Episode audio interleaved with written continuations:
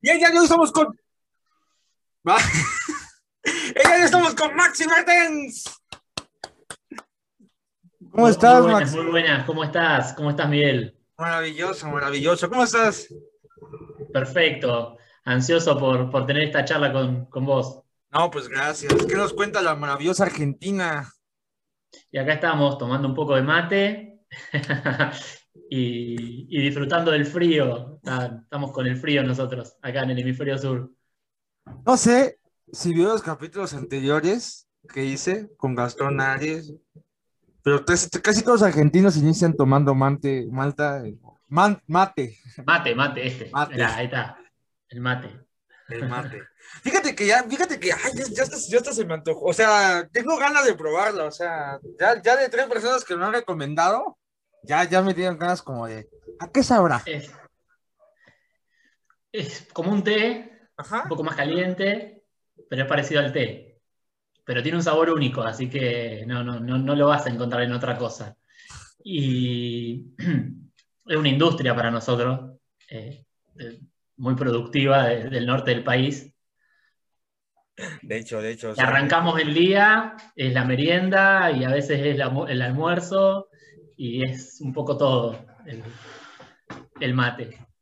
Pero bueno, para los que no conozcan a mi invitado Max, él es geógrafo, youtuber, influencer y también, claro que sí, también es ganador de FIFA 2020 en cuestión online, obviamente solo en la plataforma de Xbox, porque en PlayStation como que no le gusta compartir con otras plataformas los envidiosos.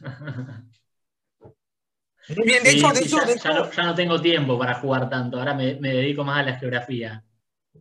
Eh, es- Esa es la bronca de las ciencias, ya se, te va la onda, ¿no? Ya ni siquiera un Super Mario World tan rápido te lo puedes aventar. No, de hecho, chavos, es, es muy importante. De hecho, les voy a dejar el link de su canal. Tiene temas tremendísimos, tremendísimos y muy bien redactados. O sea, más 100%, más 100%, ya es más 100%, perdón, este, recomendado por mí. Muchas gracias, Miguel, muchas gracias. Pero ¿cómo nació esta idea? Esta idea de hablar de, de efectos geográficos en YouTube. Bueno, te, te cuento, eh, yo empecé, yo soy profe, soy profesor de, de geografía eh, y explicando mis temas en, en mis clases, eh, varios alumnos me dijeron, ¿por qué no te grabás y te, te subís a YouTube, que, que es interesante lo que contás? Y, y un poco me insistían. Nunca me animé, nunca me animé a filmar, me tenía un poco de vergüenza y todo. Y hace unos un año, cuando empezó todo esto de la pandemia, que, que fuimos obligados a, a estar encerrados, eh, nada, con el tema de, de- de grabar las clases para pasarle las clases a los estudiantes, eh, me vi obligado a hacerlo. Y la verdad que me gustó. Entonces empecé a aprender, a aprender a editar, a aprender a, a- meterle efectos, animaciones. eh, y a poco vos ves los primeros videos, son una porquería, están- me equivoco, no sabía editar, no sabía cortar, son, son un desastre. Y ves los últimos y hay como un crecimiento muy grande. Ya estoy editando con, con Adobe Premiere y, y After Effects, que son programas de edición muy, muy ricos y, y te permiten hacer un montón de cosas, te, te vuelan la cabeza. Así que así es como arrancó todo.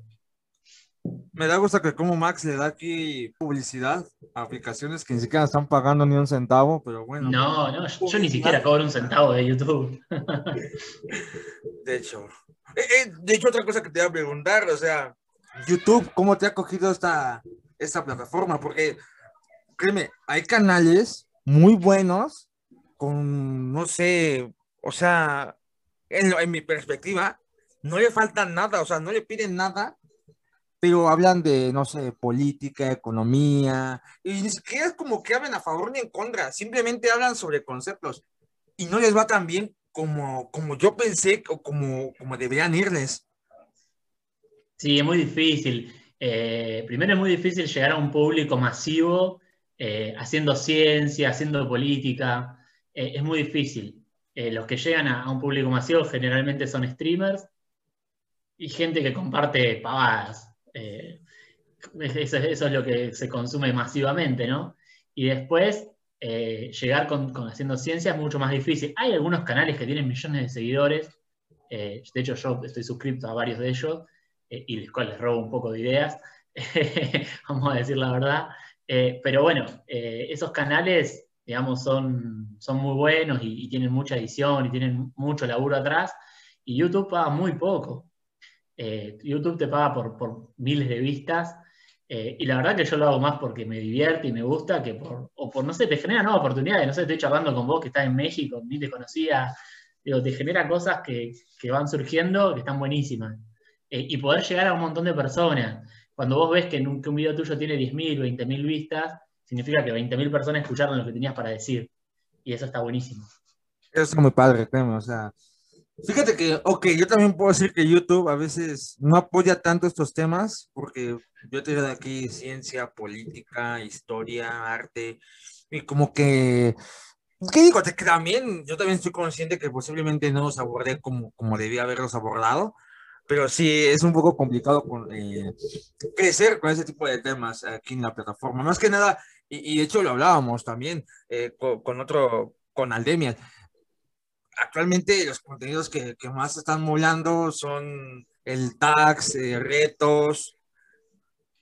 Está bien, ¿no? Pero creo que también hay que voltear a ver otro tipo de contenido, ¿no? O sea, yo diría, yo, De hecho, de hecho es, es rediscutible porque inclusive si vos pensás el, el tema del contenido, hay, cosas que, que, ni siquiera tienen contenido y son vistas por millones, porque es un contenido muy vacío. Por ejemplo, no sé, personas abriendo una caja o, o gente durmiendo, se, se graban durmiendo y hay miles mirándolo.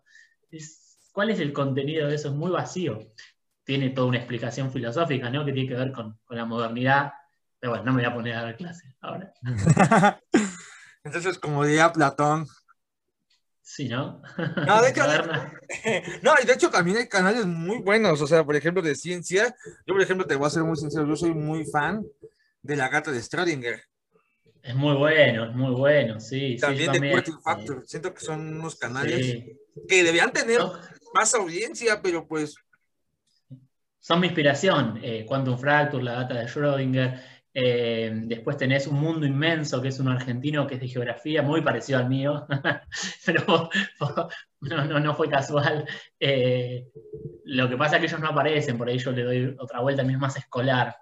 Eh, el de ellos es más de curiosidades, pero es muy parecida la, técnica.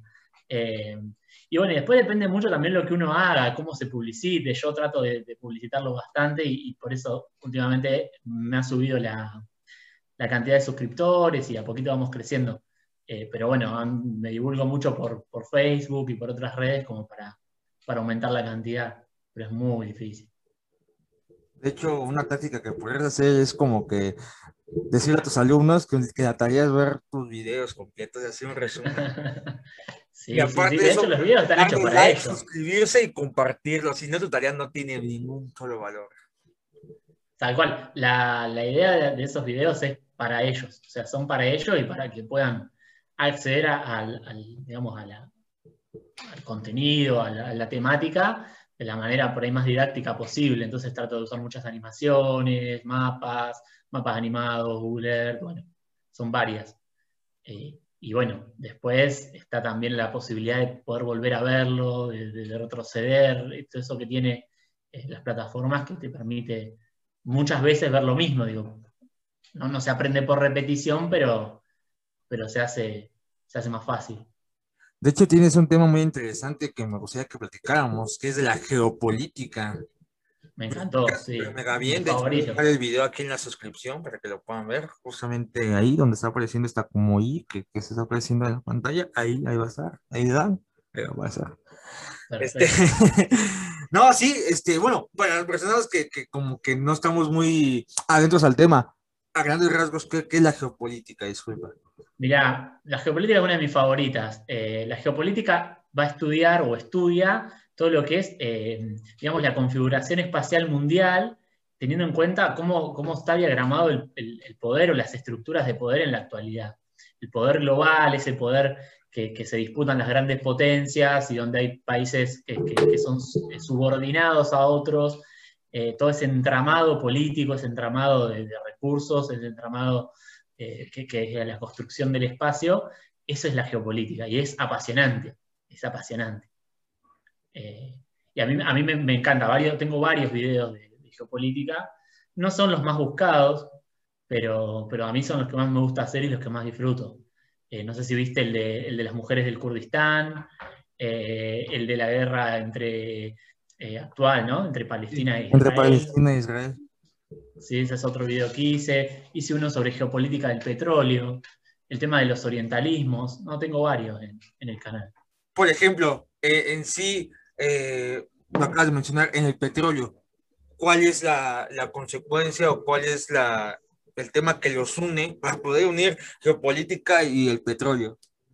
Bueno, básicamente eh, el petróleo es el motor del mundo, ¿no? Vos tenés que pensar que, estamos teniendo esta conversación porque alguien extrajo petróleo y, tenemos prendidas nuestras computadoras y, hay prendidos servidores que, manejan Internet, digamos. La energía es el 90%, el 80% y pico por ciento largo la energía global está hecha en petróleo y gas, ¿sí? Entonces ya partimos de ahí, de la base de que es el motor que mueve el mundo.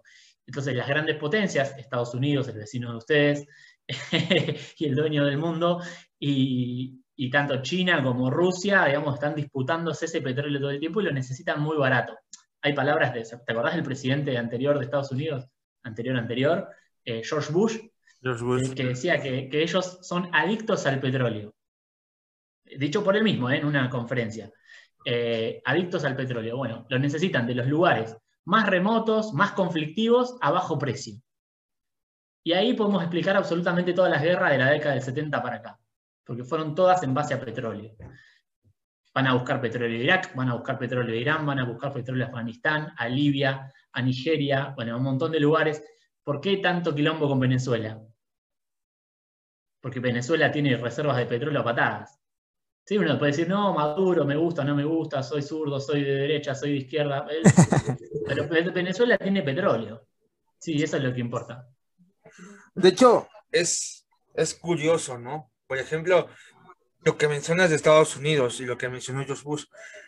¿Tú crees que actualmente, yo pienso que, perdón, yo pienso que en estos momentos la gente ya nos está yendo, o, el, futuro ya nos va a ir de la mano con el petróleo? Yo siento que las, las, las nuevas energías renovables son el mismísimo futuro. Te cuento, te, cuento eh, una noticia. Hace poco, nuestro presidente mexicano, Andrés Manuel López Obrador, lujo de presidente. Para mí, es, este, acabo de comprar una refinería en Estados Unidos. Bueno, acabo de comprar la mitad de una refinería en Estados Unidos. Pasando eso, la refinería baja de precio. Y actualmente también está construyendo una refinería aquí en México. Eso significa que el actual presidente le está apostando a seguir quemando carbón. Y no está, y no está haciendo esta apuesta por las nuevas energías renovables. Entonces, o sea, eso te da a entender que actualmente el presidente de México está apostando todo por, el petróleo, en lo cual yo, yo, yo podría sugerirle a nuestro señor presidente que si pudiera ser más amigable hasta con el mismísimo planeta, pues no sé, o sea, como que se vaya por la energía eólica o la, o la hidráulica, o sea. Tal cual, es como vos decís, es el futuro, ¿no? Las energías, la transición energética la tenemos que empezar a pensar hoy por múltiples causas, pero principalmente, o la que a mí más me preocupa, que es el cambio climático, eh, o esto último que decís vos, ¿no? De, pensar en el planeta, bueno, eh, hay que pensar sí o sí porque el futuro es una transición energética. Obviamente seguimos invirtiendo en, eh, en petróleo. Acá en Argentina pasa exactamente lo mismo. Tenemos una empresa nacional de bandera que, se llama IPF, Yacimientos Petrolíferos Fiscales, es la empresa del Estado, fue expropiada a españoles hace unos años, y, y esa empresa encontró un yacimiento nuevo. Bueno, lo importante es que están haciendo fracking, que es una técnica muy nociva, muy contaminante, eh, en, ese, en el suelo argentino. También lo mismo, ¿no? Podemos empezar a pensar en por qué semejante inversión en petróleo, que es muy rentable y nos genera muchísimas divisas y todo lo que necesitamos para, para competir en el mundo, genera bastantes puestos de trabajo, pero ¿sí? a costa de, un deterioro ambiental muy fuerte. Entonces, eh, el, presidente anterior, Mauricio Macri, eh, vamos a censurarlo, eh, sí, de, derecha, claramente muy alejado de mi pensamiento, bueno, supuestamente estaban invirtiendo en parques eólicos, bueno, cuestión que tiene varias causas penales por, por esa por ese, esos parques eólicos que nunca se construyeron y la plata para eso surgió. Así que imagínate. Está bueno esto de la geopolítica porque podés ir desde lo global, pasar por México, ir a Argentina. Digo, podés hacer, pasar por todos lados, porque, porque es así. El mundo es uno solo. Ese es el problema, que el mundo es uno solo. Fíjate que te voy a contar cómo estuvo aquí. ¿Te acuerdas cuando fue el Día Nacional del, del, Planeta? Que hasta las potencias mundiales hicieron una reunión Sí, sí, sí. Bueno, pues te voy a contar lo que hizo mi presidente. En la reunión y en primer lugar dice, pues ¿saben qué, señores? Me voy a salir. Y creo que voy a andar hasta que me toque hablar. Entra y empieza a hacer joyitas. En primer lugar, le dije a todos como buenas tardes, pero tengo una, tengo una propuesta para usted, señor Biden, señor Joe Biden.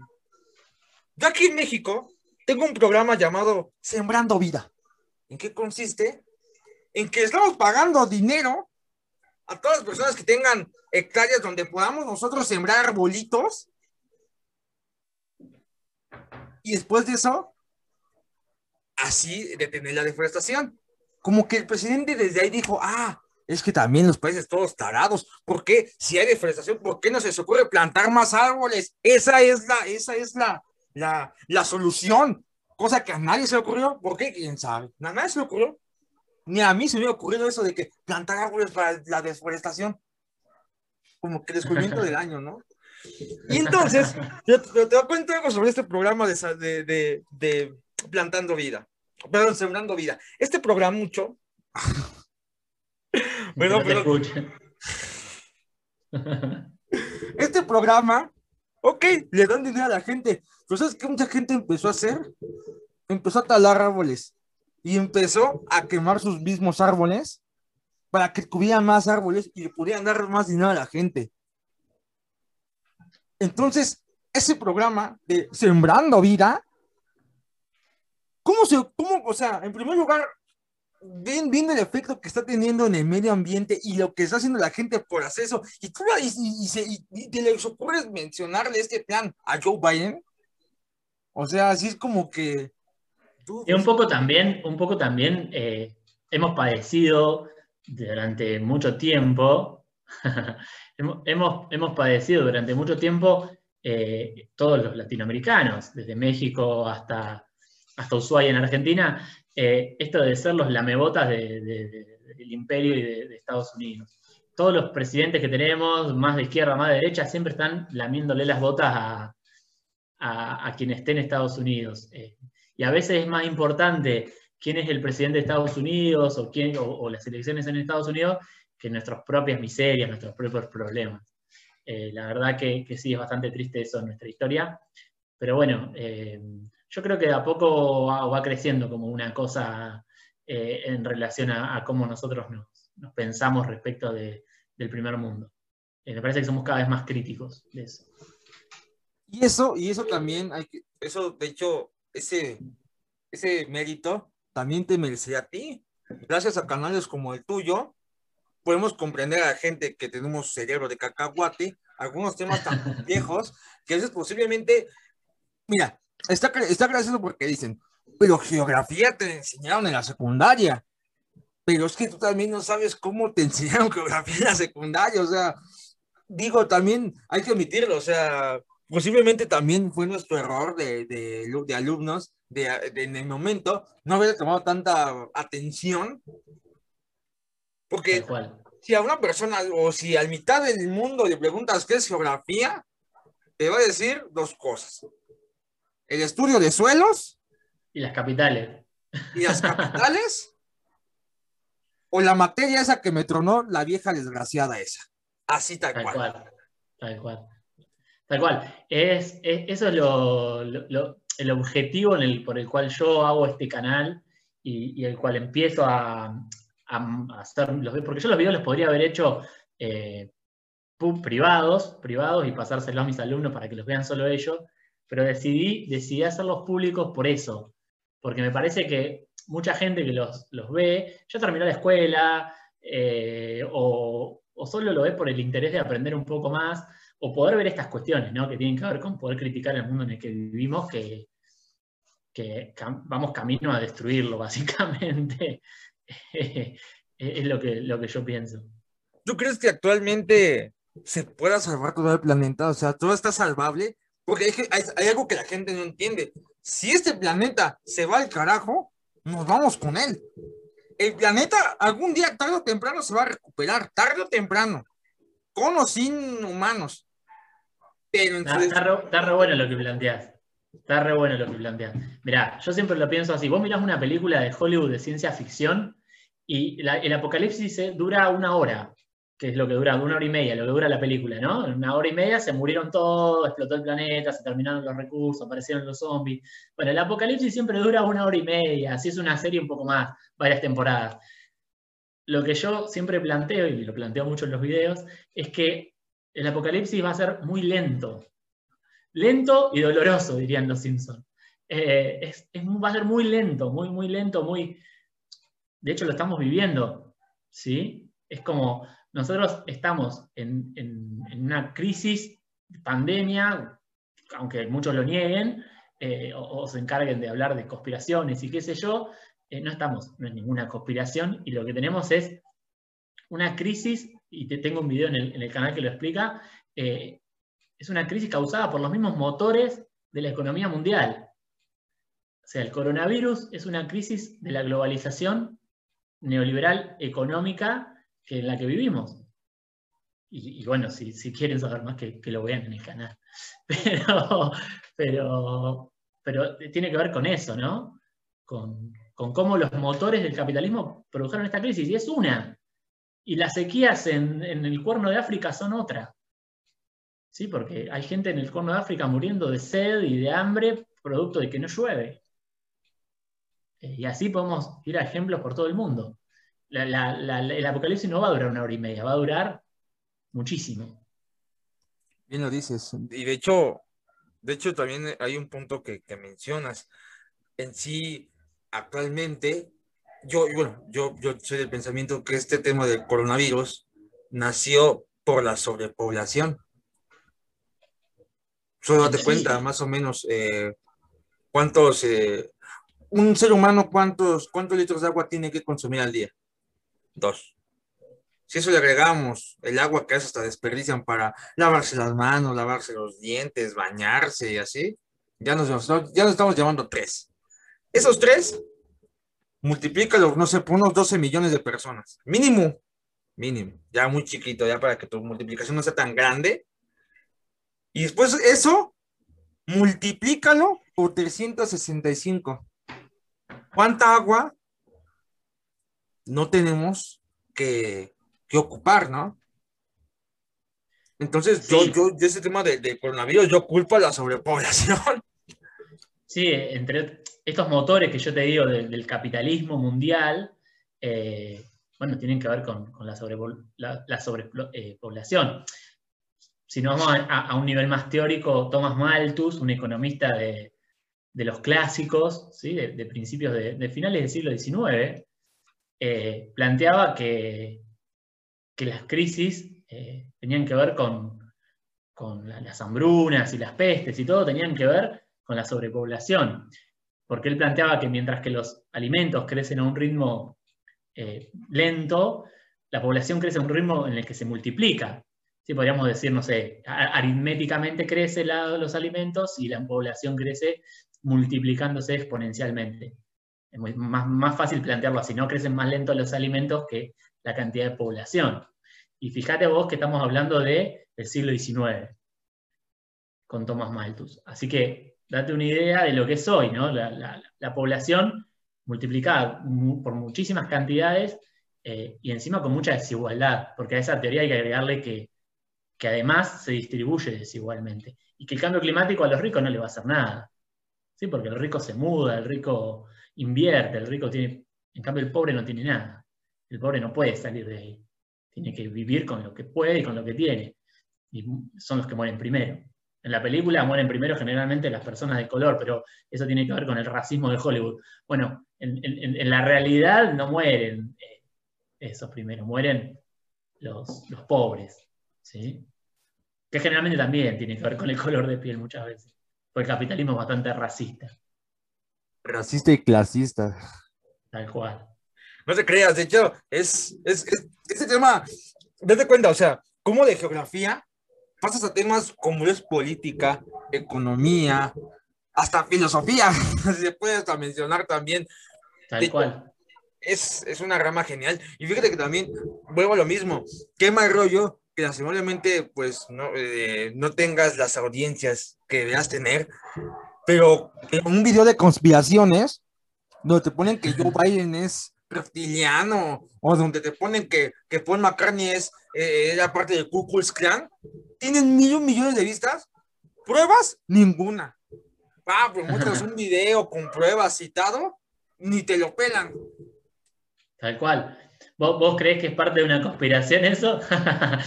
¿Que pase eso? Mira, yo soy en la escuela, entonces. Mira, como entretenimiento está chido. O sea, como entretenimiento es casi como de, ay, no manches, o sea, posiblemente, eh, no sé, se está, los Illuminatis, ¿no? O sea, hay gente que controla ahí y, uno es, y el, líder actualmente es Lionel Messi, es, sé que controla ahí todo eso, o sea, pero no, o sea, sí es como que... Eh, es muy loco. Por ahí, cuando uno se pone a pensarlo así tan, tan ampliamente, termina cayendo en, en las conspiraciones. Yo prefiero focalizarme más en los problemas y, y tratar de buscarle una solución a los problemas. Y siempre en los videos trato de poner alguna, algún pensamiento, alguna reflexión final, como para, como para pensar también en, lo que es una resolución de ese problema, porque de nada sirve quedarse en la crítica si no vamos a plantear algo diferente. Eh, siempre se, acusa un poco a la izquierda y al marxismo de, no plantear algo distinto, y, eso es el, que critica eso, es porque no lo conoce. Eh, básicamente el pensamiento crítico, el pensamiento de geografía crítica que tengo yo, eh, siempre propone una solución. De ahí a que eso sea viable o que haya mecanismos o que la gente lo quiera. Porque muchas veces la gente quiere llegar al apocalipsis, entonces es como ante una mente así es muy difícil eh, trabajar. pensar la, la, gente, a veces también las personas quieren cosas rápidas, rápidas. Actualmente, anteriormente fueron las elecciones aquí en mi país y todos, todos, todos, todos prometieron que, que, México va a ser un mejor país, todos los que iban para gobernadores, de aquí a seis, de aquí a seis años. O sea, ninguno se paró y se planteó y dijo, ¿saben qué? Pues conmigo es tardado. Conmigo mi plan es de aquí a 30 años. Y no, la gente obviamente va a decir, no, pues yo no quiero, pues también, si tú crees que un país se va a arreglar en seis años, pues también no sé, o sea, también busco un poco de congruencia en esa respuesta, ¿no? Sí, es tal cual, es tal cual. Eh, a la gente le cuesta mucho, le cuesta mucho reflexionar un poco lo que vos, lo que vos decías anteriormente, esto de, cómo un, un streamer o alguien que, no, tiene ningún contenido tenga tanta audiencia y, canales así re interesantes, no digo el mío porque si no sería muy, muy egocéntrico, pero sí por ahí canales más, eh, mejores, con canales que, tienen una producción impresionante, no tienen los niveles de audiencia que, merecen, es como bastante triste porque parece a propósito que, no quisieran que pensáramos, ¿sí? Como lo vacío, lo fácil, lo que está ahí al alcance de todo, lo que no necesita mucho trabajo, veamos, eso lo consumo y me siento libre, sí, soy libre de elegir. Esa es otra. ¿Conoces al filósofo? Eh, oh, me olvidé el apellido. Bueno, no importa, un coreano, no me sale el apellido en este momento, eh, que, plantea el tema de, hasta dónde somos libres. ¿Hasta qué punto tenemos libertad en esa elección? Porque vos le preguntás a una persona que defiende el sistema y es libre. Y le reza todos los días la estatua de la libertad. Y, nosotros, yo, la verdad que no, no sé, al menos lo pongo en duda esta libertad que tenemos en las elecciones. a ver, yo soy libre de filmarme y subir estas cosas a YouTube, ¿no? Pero pero ¿hasta qué punto no soy libre en las elecciones que tengo todos los días, en los productos que consumo? ¿No? Es como todo el tiempo el sistema me está forzando a, hacer tener ciertas elecciones. Eh, la idea de libre albedrío, de que, de que tú eres dueño de tu propio... Que claro, que claro, hay que admitirlo, o sea, también hay cosas de las cuales sí eres responsable y hay otras que no. O sea, Exacto. pero también el problema, y de hecho es, es, es, donde, es donde cada vez que quiero tocar ese tema siempre me enfoco. Ok, sí, tienes razón, hay muchas cosas que no son tu culpa que te han pasado, pero también es para que te victimices. Porque es cosa que le puede pasar a cualquier persona, a cualquiera. O sea, ese es el problema que yo tengo ya cuando, cuando toca este tipo de temas, ya el victimizarse, casi como, no, es que si yo no eso es porque seguramente pasó esto, es porque Walmart subió los precios, es casi como de, pues mira, si, si tú pudieras hacer las compras en otro lugar donde posiblemente no hay tanto agravía como lo que es, no sé, alguna otra tienda comercial, pues posiblemente te puede llevar a tu economía a, a hacerte otras cosas, ¿no? Tal cual. Vos pensás, muchas veces la crítica que se, nos hace cuando, cuando planteamos estas cuestiones ambientales o, espaciales o de geopolítica, que está todo relacionado con, como, digamos, podemos relacionarlo todo, muchas veces te dicen, no, pero vos usás internet, pero vos usás la computadora, pero vos usás ropa, ¿sí? Fíjate, una marca multinacional a la cual seguramente en algún video critiqué, pero, a ver, ¿estoy fuera de ese sistema? Estoy adentro del sistema. Y las pequeñas cosas que uno pueda cambiar en, su vida diaria, como, no sé, andar en bicicleta en lugar de usar el auto para hacer distancias cortas, marcan una diferencia tremenda. Entiendo que la minería a cielo abierto, por ejemplo, consume el agua que yo voy a consumir en toda la vida, en unas horas. En unas pocas horas, una minera consume el agua que yo voy a consumir en toda mi vida. Pero quizá, no sé, tardando menos en bañarme, es un grano, es como dice Galeano, no acaba con la, con la pobreza. ¿Conoces a Galeano, el uruguayo? Eduardo Galeano. He escuchado hablar de él. Te lo recomiendo. Es, es la lectura que no te podés perder. Las venas abiertas de América Latina es para. el mejor libro que, vas a leer en tu vida. Nada, tanto no, pero. Eh, va, es muy bueno, muy bueno. Nos cuenta toda nuestra historia. En, pocas palabras. Y lo que dice es eso, que estos pequeños cambios, gente pequeña haciendo pequeñas cosas en, distintos lugares del mundo, eh, no va a acabar ni con la pobreza, ni, ni, ni, va a expropiar las cuevas de Alibaba, dice, no, no, no, no nos va a devolver la riqueza, pero sí nos va a desencadenar primero la alegría de cada uno de hacer, ¿sí? la, alegría que cada uno tenga de, lo que está haciendo, de sentirse bien con uno mismo, y eso desencadenarlo en un acto que, le lleve a otra persona también a, querer hacer algo. No, es muy interesante lo, que plantea Galeano. De hecho. Ya fallecido. Ay, yo, yo, casi como invitaría al podcast. sí, no, pero es, muy conocido, muy famoso. no ha llegado tan, tan arriba, pero, pero, es muy famoso. Que hay, este, ¿No te ha pasado que como que tienes alguna referencia cuando haces algún tipo de explicación? Dices, no, es que mira, ¿has, has, has escuchado hablar de ello tal? Y es casi como de, no. no, pero es muy, o sea, es muy famoso y y hace cosas, o sea, sus tesis son muy buenas. Yo, por ejemplo, a mí me toca eso, pero con lo que es, eh, no sé, si conoces a, a este, a filósofo Espinosa, Espinosa. Sí. Yo casi, yo casi, yo casi me sé casi toda su, escuela, casi, casi, porque no lo voy a leer todo, porque también hay cosas que también no comprendo bien, o sea, no desarrollo bien, pero sí, o sea, sí, cada, cada vez que puedo lo cito, o sea, es casi como que mi, mi filósofo top para... Mentor. Ajá, mi mentor. Sí, la filosofía es muy linda. Eh, yo recién hace poco empecé a, incursionar en la filosofía. Me, gusta un poco más la ciencia más eh, social, más aplicada, así como más, por ahí no tanto divague, por ahí la filosofía lo que tiene es que por ahí divaga demasiado, se va muy, muy a la palabra y como que se, me gusta más lo, que es la, resolución de problemáticas, la, ciencia un poco más eh, aplicada, me refiero a la física, a la química, bien aplicadas a cuestiones sociales, a mí eso me encanta. Eh, me parece que hay mucha más conexión que la que muchos plantean entre las ciencias duras y las, y las blandas. Pues de hecho, lo acabas de mencionar todos los temas se conjuntan. Por ejemplo, tienes un video muy bueno que también, otra vez, se los recomiendo, que es sobre la migración. Y muchos decir, ¿y cómo la geografía puede influir en la migración? Ah, bueno, déjame te explico.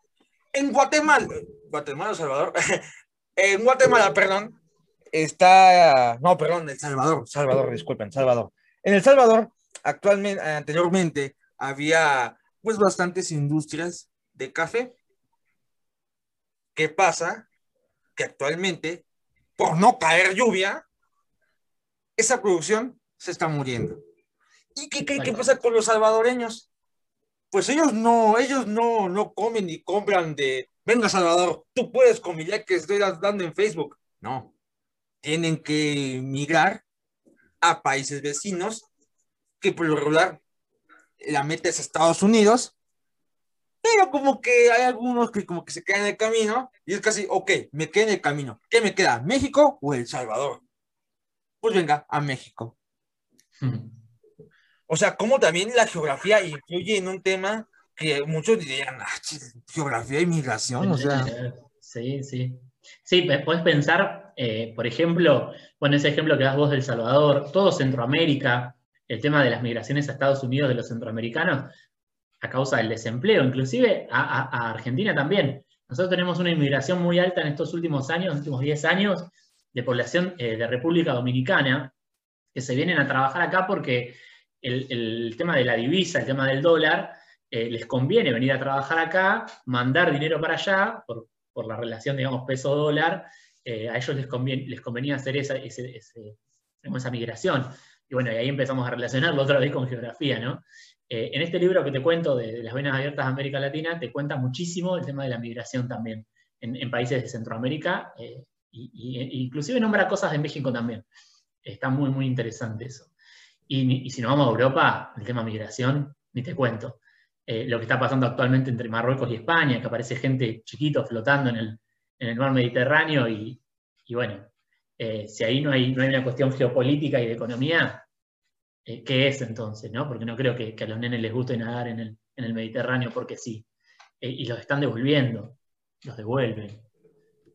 nada, bastante cruel todo. Es como te digo, el apocalipsis es muy lento. No, no, no sucede de un día para el otro.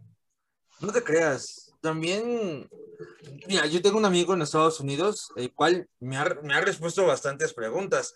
La primera ha sido que, ¿por qué en Estados Unidos? Sí, obviamente, o sea, muchos, allá el racismo pues sí está al tope, pero por ejemplo, también me explicó algo. Por ejemplo, hay veces que, por ejemplo, no sé, yo estadounidense, voy a pedirte a ti trabajo no sé, tú tienes un establecimiento de hamburguesas y yo voy contigo, oye, ¿sabes qué? Pues dame empleo, ¿no? Por favor. Ah, no, sí, sí, este, pues mira, ahí está freidor o lavaplatos, mira, te pago, no sé, 14 dólares la hora. Y el estadounidense va a decir, 14 dólares la hora, pues no, papacitos, no me conviene. Se va. Y entonces, ¿qué pasa? Llega un centroamericano, oye, ¿sabes qué? Dame trabajo, lo que pasa. Ah, ok, muy bien. Sí, va, estás dentro. Te voy a pagar 8 dólares la hora. A 8 dólares la hora, perfecto, contratado. Entonces, de uno ya contrataste a dos. Entonces, e, eso también, pues quieras que no, o sea, se escucha un poco más rollo, pero también ya pensando como estadounidenses, casi como, pues, pues también, o sea, cómo está, cómo está la onda, ¿no? O sea.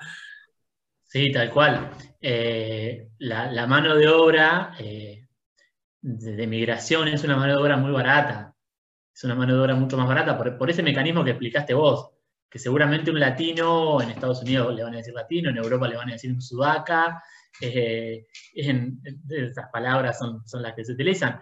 Eh, acá en Argentina le decimos, eh, con todo el respeto, yo no, trato de no hablar así, pero acá le decimos los bolivianos, los peruanos, los paraguayos, discriminándolos, todo muy feo, digamos, que lo van a hacer por menos. Y, es real, cuando uno analiza lo que pasa en el mercado laboral, pasa eso. Pero, pero tiene que ver con esto, con cómo la, economía, digamos, y la, política y la cultura inclusive se mezclan en el territorio. Eso es un poco lo que estudiamos en geografía. Todas estas diferencias que, venimos hablando tienen que ver con la escuela de pensamiento. La escuela de pensamiento de, la geografía en Norteamérica, eh, pensando a México como Norteamérica, ¿eh? ¿eh? en Europa inclusive, es una corriente de pensamiento muy cerrada, con una geografía muy tradicional. Nosotros en Argentina, junto con Brasil, tenemos una corriente de pensamiento de geografía que tiene que ver con esto que estamos charlando, eh, con pensar una geografía social y socialmente construida. Entonces, por eso, yo me acuerdo que tuve una, una alumna de intercambio de Dinamarca y me dice, pero ¿por qué estudian esto de geografía? Nosotros no estudiamos esto allá.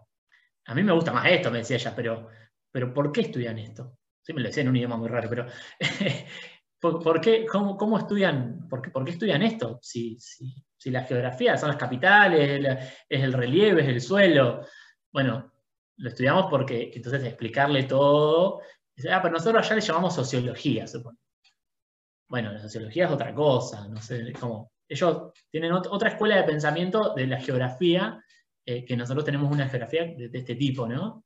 Eh, da para hablar todo un rato largo de eso. Qué, qué raro, ¿no? O sea, pero, pero qué buen planteamiento, o sea, que una ciencia, que, que una ciencia la puedas, eh, pues ahora sí que compartir con las ciencias sociales, o sea, una ciencia exacta. Porque, digo, pero, pero, pero también, o sea, créeme que es un tema que, o sea, muy, o sea, muy diverso. O sea, se puede sacar varios temas de eso, cosas que tú haces en tu canal. Por ejemplo, también hablando del mismo, tú llegas a ver la serie de Malcolm, el del medio. Sí. Ok. acá, tiene, otro nombre, pero no me lo acuerdo.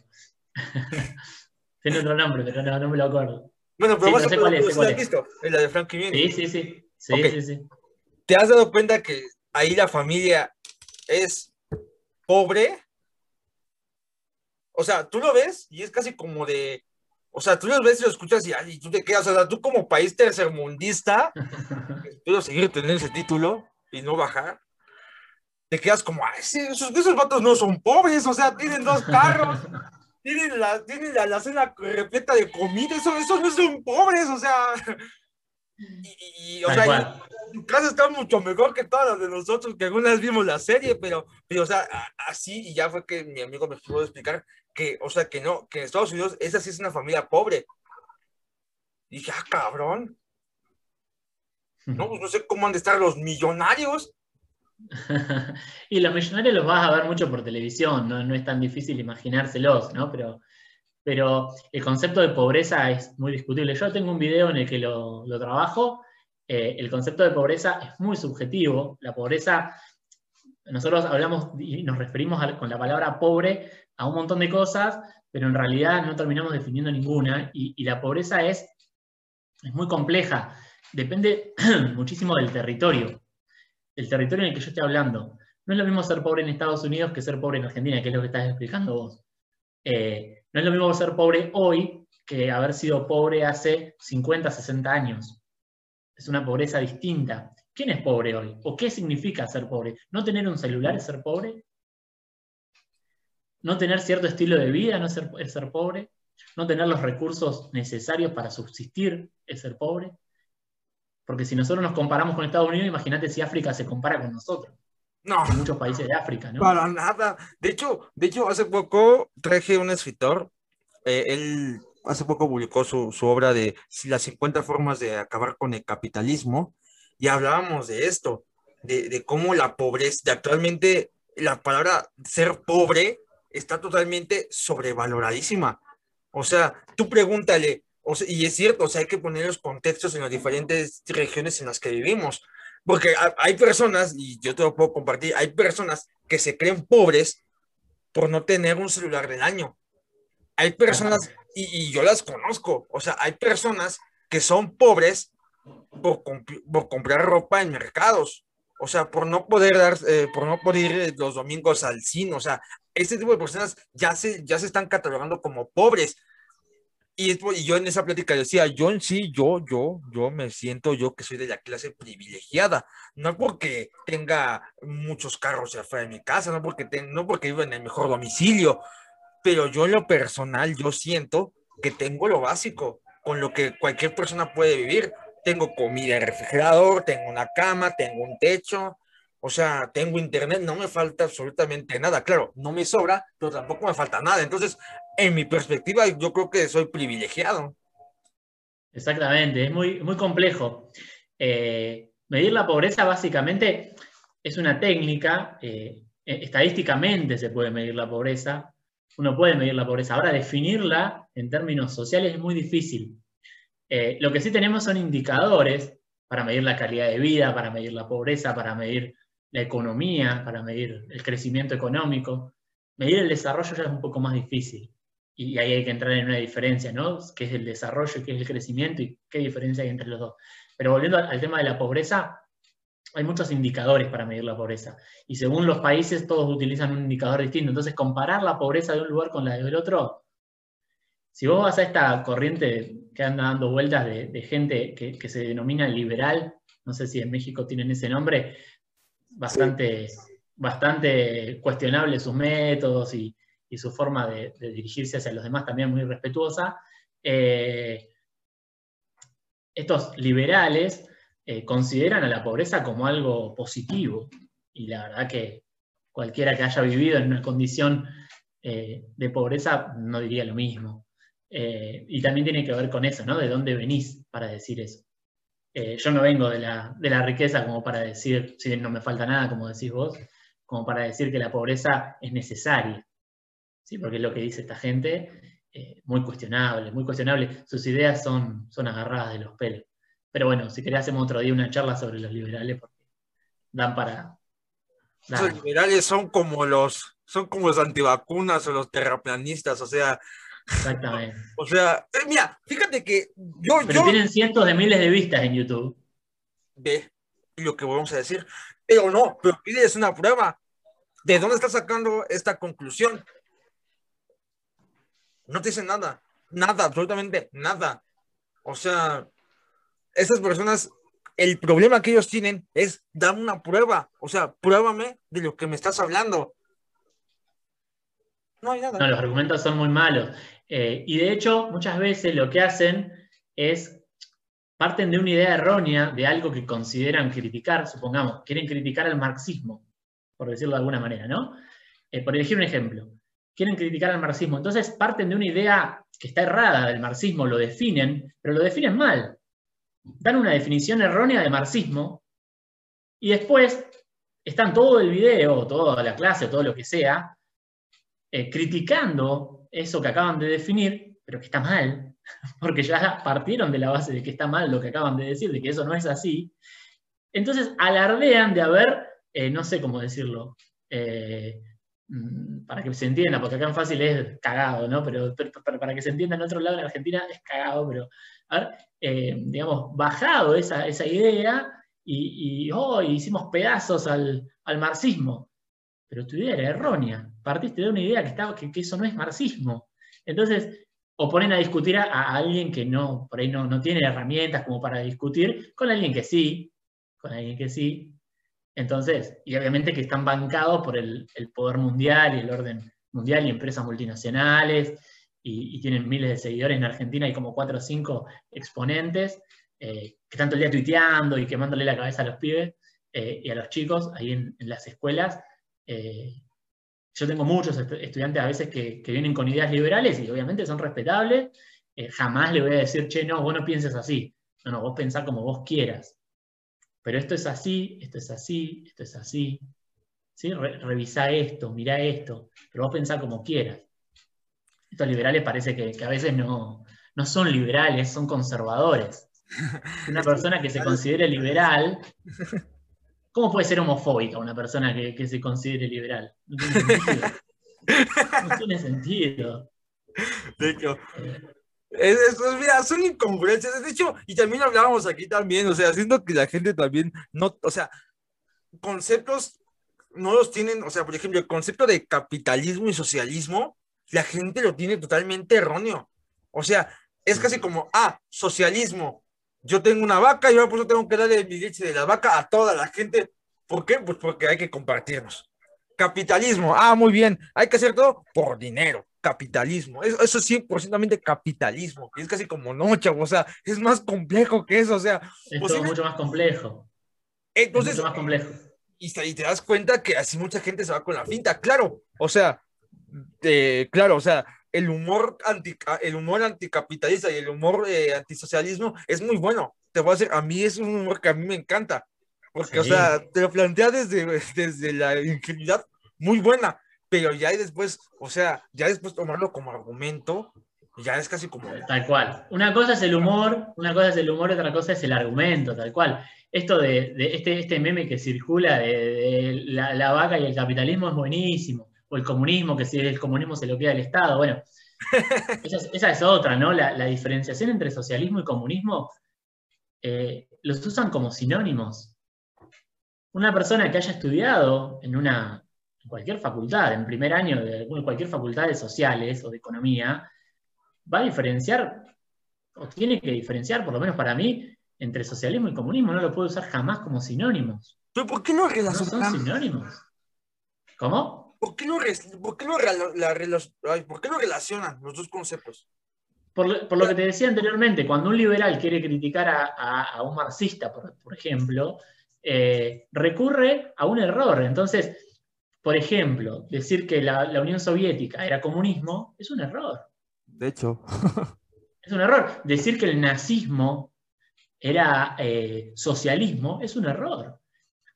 Vos vas a ver que los liberales te acusan a los, a los socialistas de, bancar al régimen nazi, porque el nazismo, como tiene la palabra socialismo, es socialismo. Y el nazismo no es socialismo. El nazismo lo primero que hizo Hitler cuando llegó al poder fue mandar a fusilar a todos los socialistas, al, que, no, me acuerdo el nombre ahora, pero, pero fuera como el presidente del partido, una cosa así, eh, lo mandó a fusilar. Que tenga la palabra socialismo no quiere decir que sea socialismo. Eran nacionalistas, no socialistas. el socialismo en su esencia es internacionalista. ¿Qué significa esto? Que parte de ideas que son globales, que son internacionales. El socialismo no es nacionalista. Stalin sí. Stalin, aquella parte de la Unión Soviética, pero el socialismo en su esencia no es internacionalista. Eh, nace como, el, internacionalismo. Ahora, el nacionalismo de, los, eh, nazis no tiene nada de socialista trabajaban con las cooperativas en, temas industriales, pero no, no, de hecho le tenían, ellos asociaban muchísimo al judaísmo con el socialismo, entonces por ahí también eran enemigos. Bueno, también de ahí de Alemania ya es casi como que también. Obviamente, yo digo que posiblemente ahí es donde nació la cuna del fascismo, ¿no? Y sí, sí. Pero no, no, podemos decir que el socialismo es fascista. No, no, no, no, no, dicen. no, no, no, no, no, pero no digo por vos, lo digo por los liberales que lo dicen. Ah, ok, ok, yo dije, no, no, posiblemente mi idea no se entendió, dije, no, Juan, yo no, no, no, no, no lo digo por vos, lo digo por los liberales. mira, es un tema, es un tema que es muy, es muy padre y, de hecho, como te reitero, qué bueno que existen canales como tú que lo puedan poner así. Yo trato de hacer mi, mi granito de arena en traer, pues, especialistas en los temas para así pues también que sean un poco más comprendidos, porque también es, y, le he dicho, la caída actualmente de todos los, los eh, noticieros, ya sea tanto en televisión como en radio, es eso, de que a veces ocupan un lenguaje que lastimablemente no entendemos a veces. O sea, por ejemplo, hay, personas que ponen la radio, las noticias y escuchan, hoy hubo una marcha de personas eh, a favor de la izquierda y es casi como, o sea, muchas personas, no voy a decir todas, van a decir a la izquierda, que fue una marcha de, de, zurdos o algo así, o sea, y entonces obviamente, pues, pues el mensaje queda totalmente en el vacío. O sea, es, ok, se queda con que, ah, es que hubo una marcha, pero de qué, quién sabe. Sí, de hecho, si vos te fijás, y eso pasa en toda Sudamérica, los medios, cuando informan algo sobre la izquierda, le ponen el nombre de la izquierda, dicen la izquierda tal cosa, eh, en el título, y cuando se refieren a la derecha, no ponen la palabra derecha. De hecho.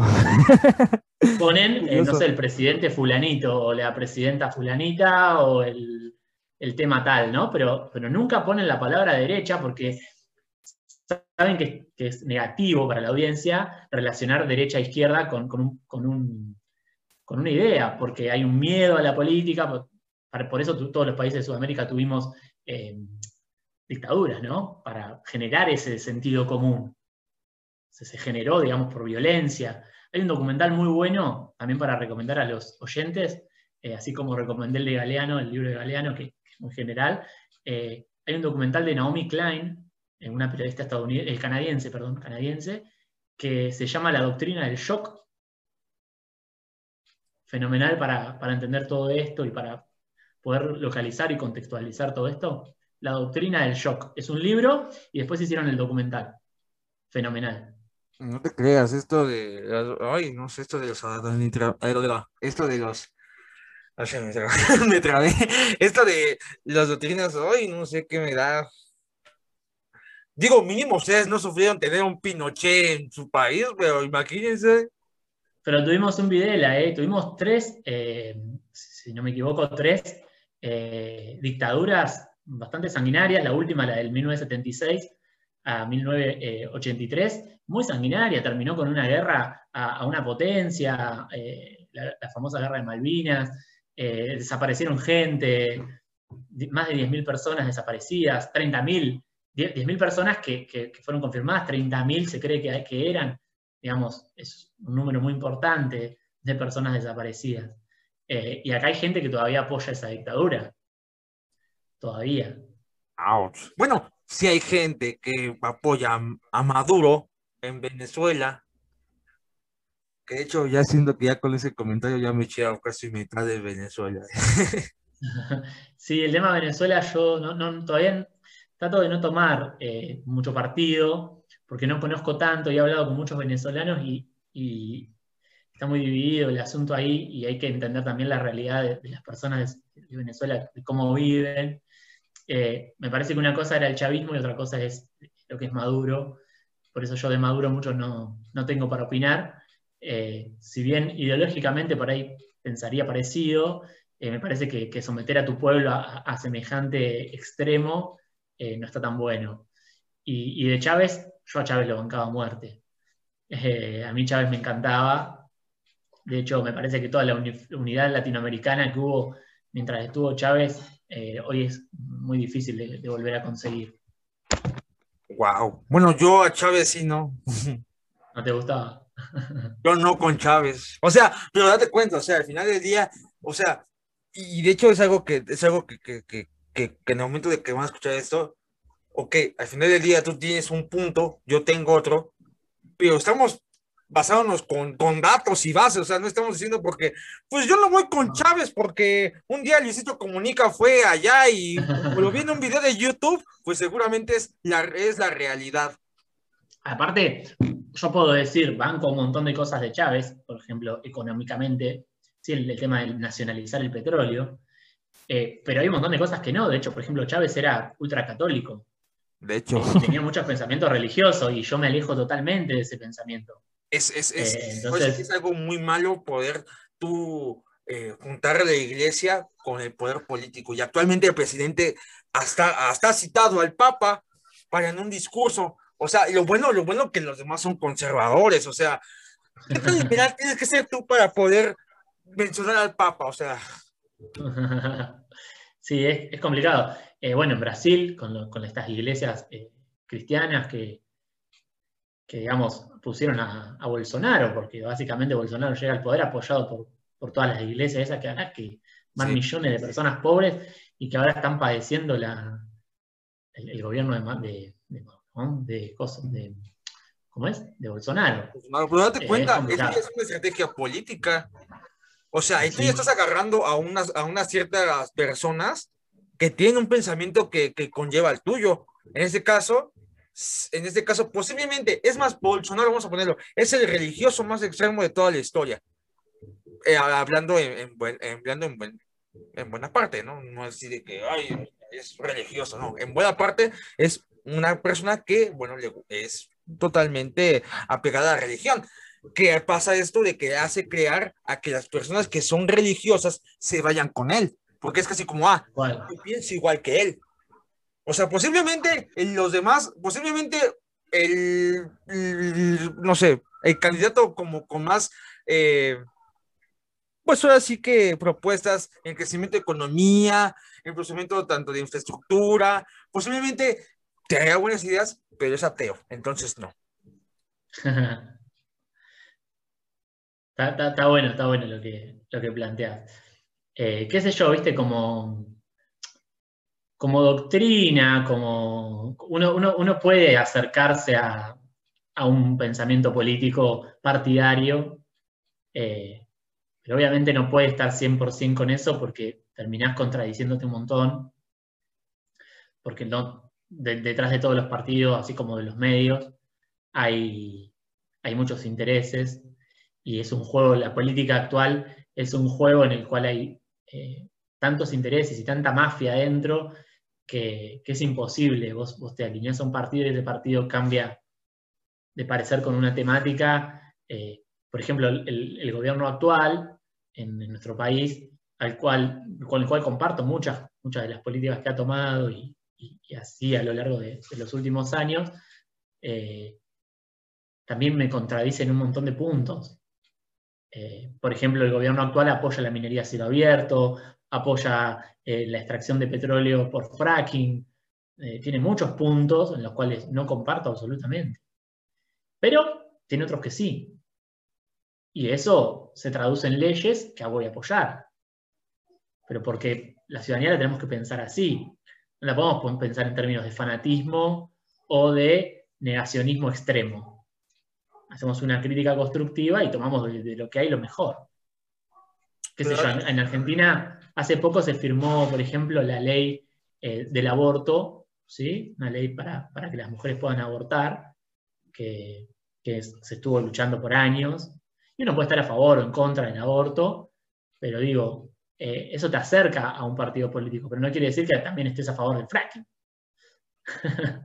No date cuenta, Max, estás siguiendo a votar a elegir, pero informado. Tal cual. O sea, y ese es un error en lo cual yo pienso que ahí ya, que ahí entra eh, lo que es el, la democracia. La democracia, o sea, yo sé que se escucha muy buen rollo de que a ah, cada persona vale un voto, pero qué tan, pero, pero, pero qué tanto funciona un voto cuando lo hace desde, posiblemente el voto de odio, el voto de, ah, voy a votar por él para joder a ese vato. O sea, entonces, desde entrando ahí, ya hay gente que los partidos políticos toman como partidos de equipo de fútbol. Es casi como de, desde ahí estamos archi contra mega mal. Pero mal, mal, mal en el sentido de que, o sea, ¿qué pasa si ellos tienen una ley en la cual a ti no te convenga? No sé, por ejemplo, tú le puedes ir, no sé, de Argentina, a River, Boca, a los estudiantes, ya que México le puede a Chivas, Pumas, América, ¿Estás de acuerdo que, no es una adición que, afecte tanto un entorno, un entorno social? Pero, pero en un partido político ahí sí ya no cabe. Y aquí en México te puedo contar de varios políticos que van brincando de partido político a partido político. Cosa que no se ve. ¿Cuándo has visto que un republicano se vaya con los demócratas o viceversa? Sí, eso es cierto, pero, pero ojo que que también no hay tantas diferencias entre los republicanos y los demócratas. a nivel global, digo, no hay tantas diferencias, me parece a mí. Pero es como una lealtad. no, sí, sí, sí, pero es cierto. Es cierto que, que por eso no, no, son tan, no se dan vuelta tan fácil como, como nosotros. En nuestros países sí, sí hay muchísima. Nada, no, no, no, no. Van, van de los partidos de derecha e izquierda como, como medias, ¿sí? son muy, muy volteros, pero, pero bueno, eso es, es complejo, qué sé yo. Eh, los caminos de la ciudadanía también, digamos, la política me parece que es el único camino, pero digo, la educación ahí es fundamental. La educación, la ciudadanía, la construcción de, la ciudadanía es fundamental. Y los medios tienen un rol muy grande. Y hoy lo empiezan a tener las redes sociales a ese rol muchos padres no se dan cuenta de, lo que miran sus hijos eh, cuando miran YouTube. Sí, me miran a mí, que tengo un, cierto pensamiento, pero también miran, miran a otros que creo que mi, canal no es tan nocivo como si lo son otros. Eh, pero bueno, mucha, por ahí algunos piensan que, mi canal es nocivo y que le va a salir un zurdito.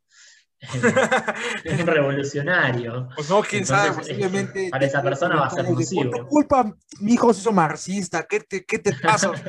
posiblemente sí, sigue al vato que hace bromas taradas como, como meterse a robar una tienda, ¿no? Pero, pero, pero tú, tú estás planteando una idea a mi hijo.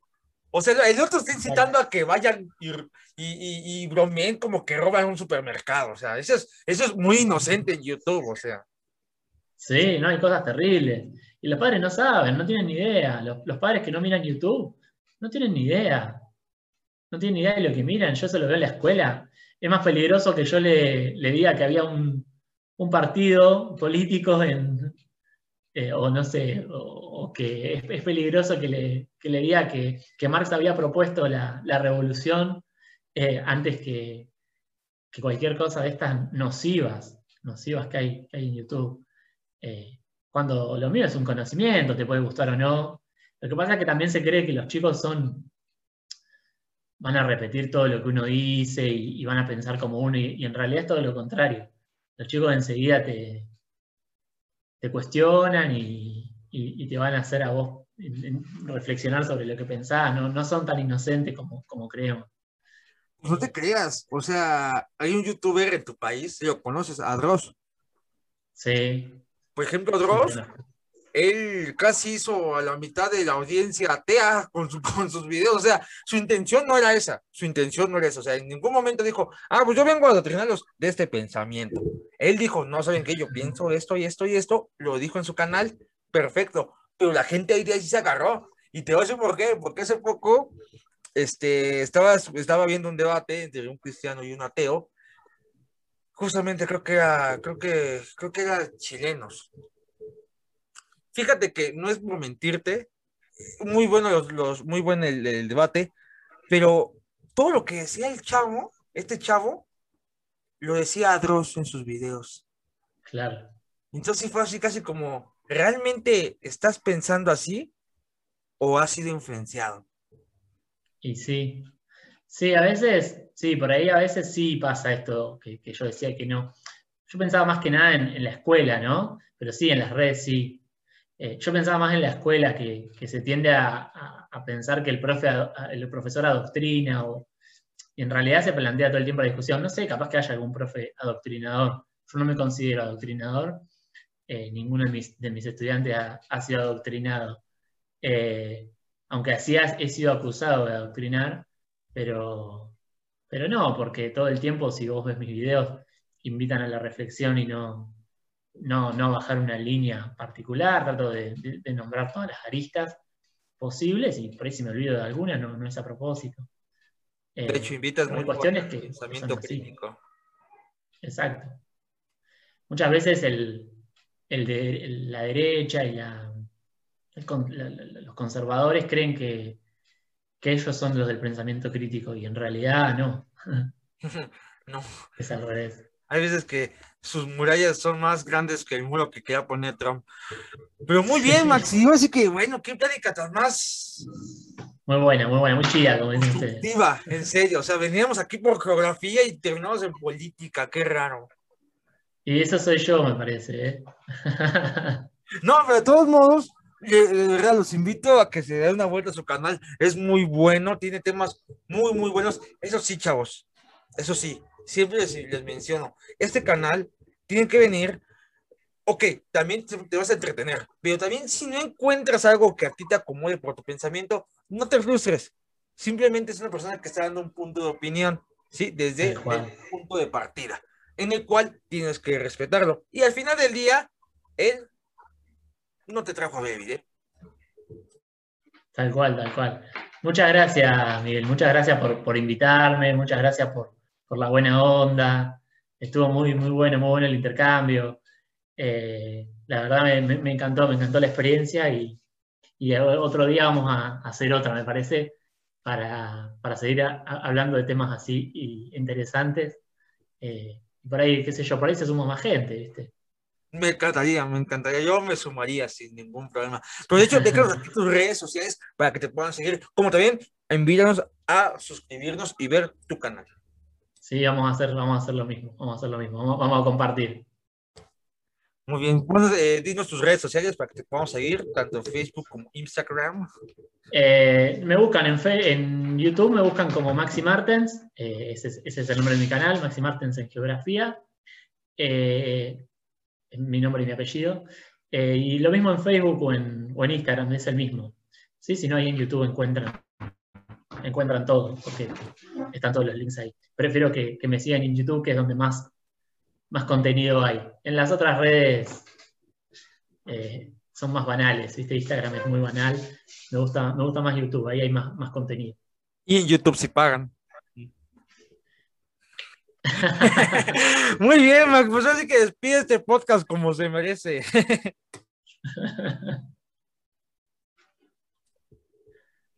Ay, creo que has escuchado. Despide este podcast como se merece, mi queridísimo Max. Vamos, vamos a ir cerrando, así que te mando un, gran abrazo y, terminamos con un aplauso. Un aplauso.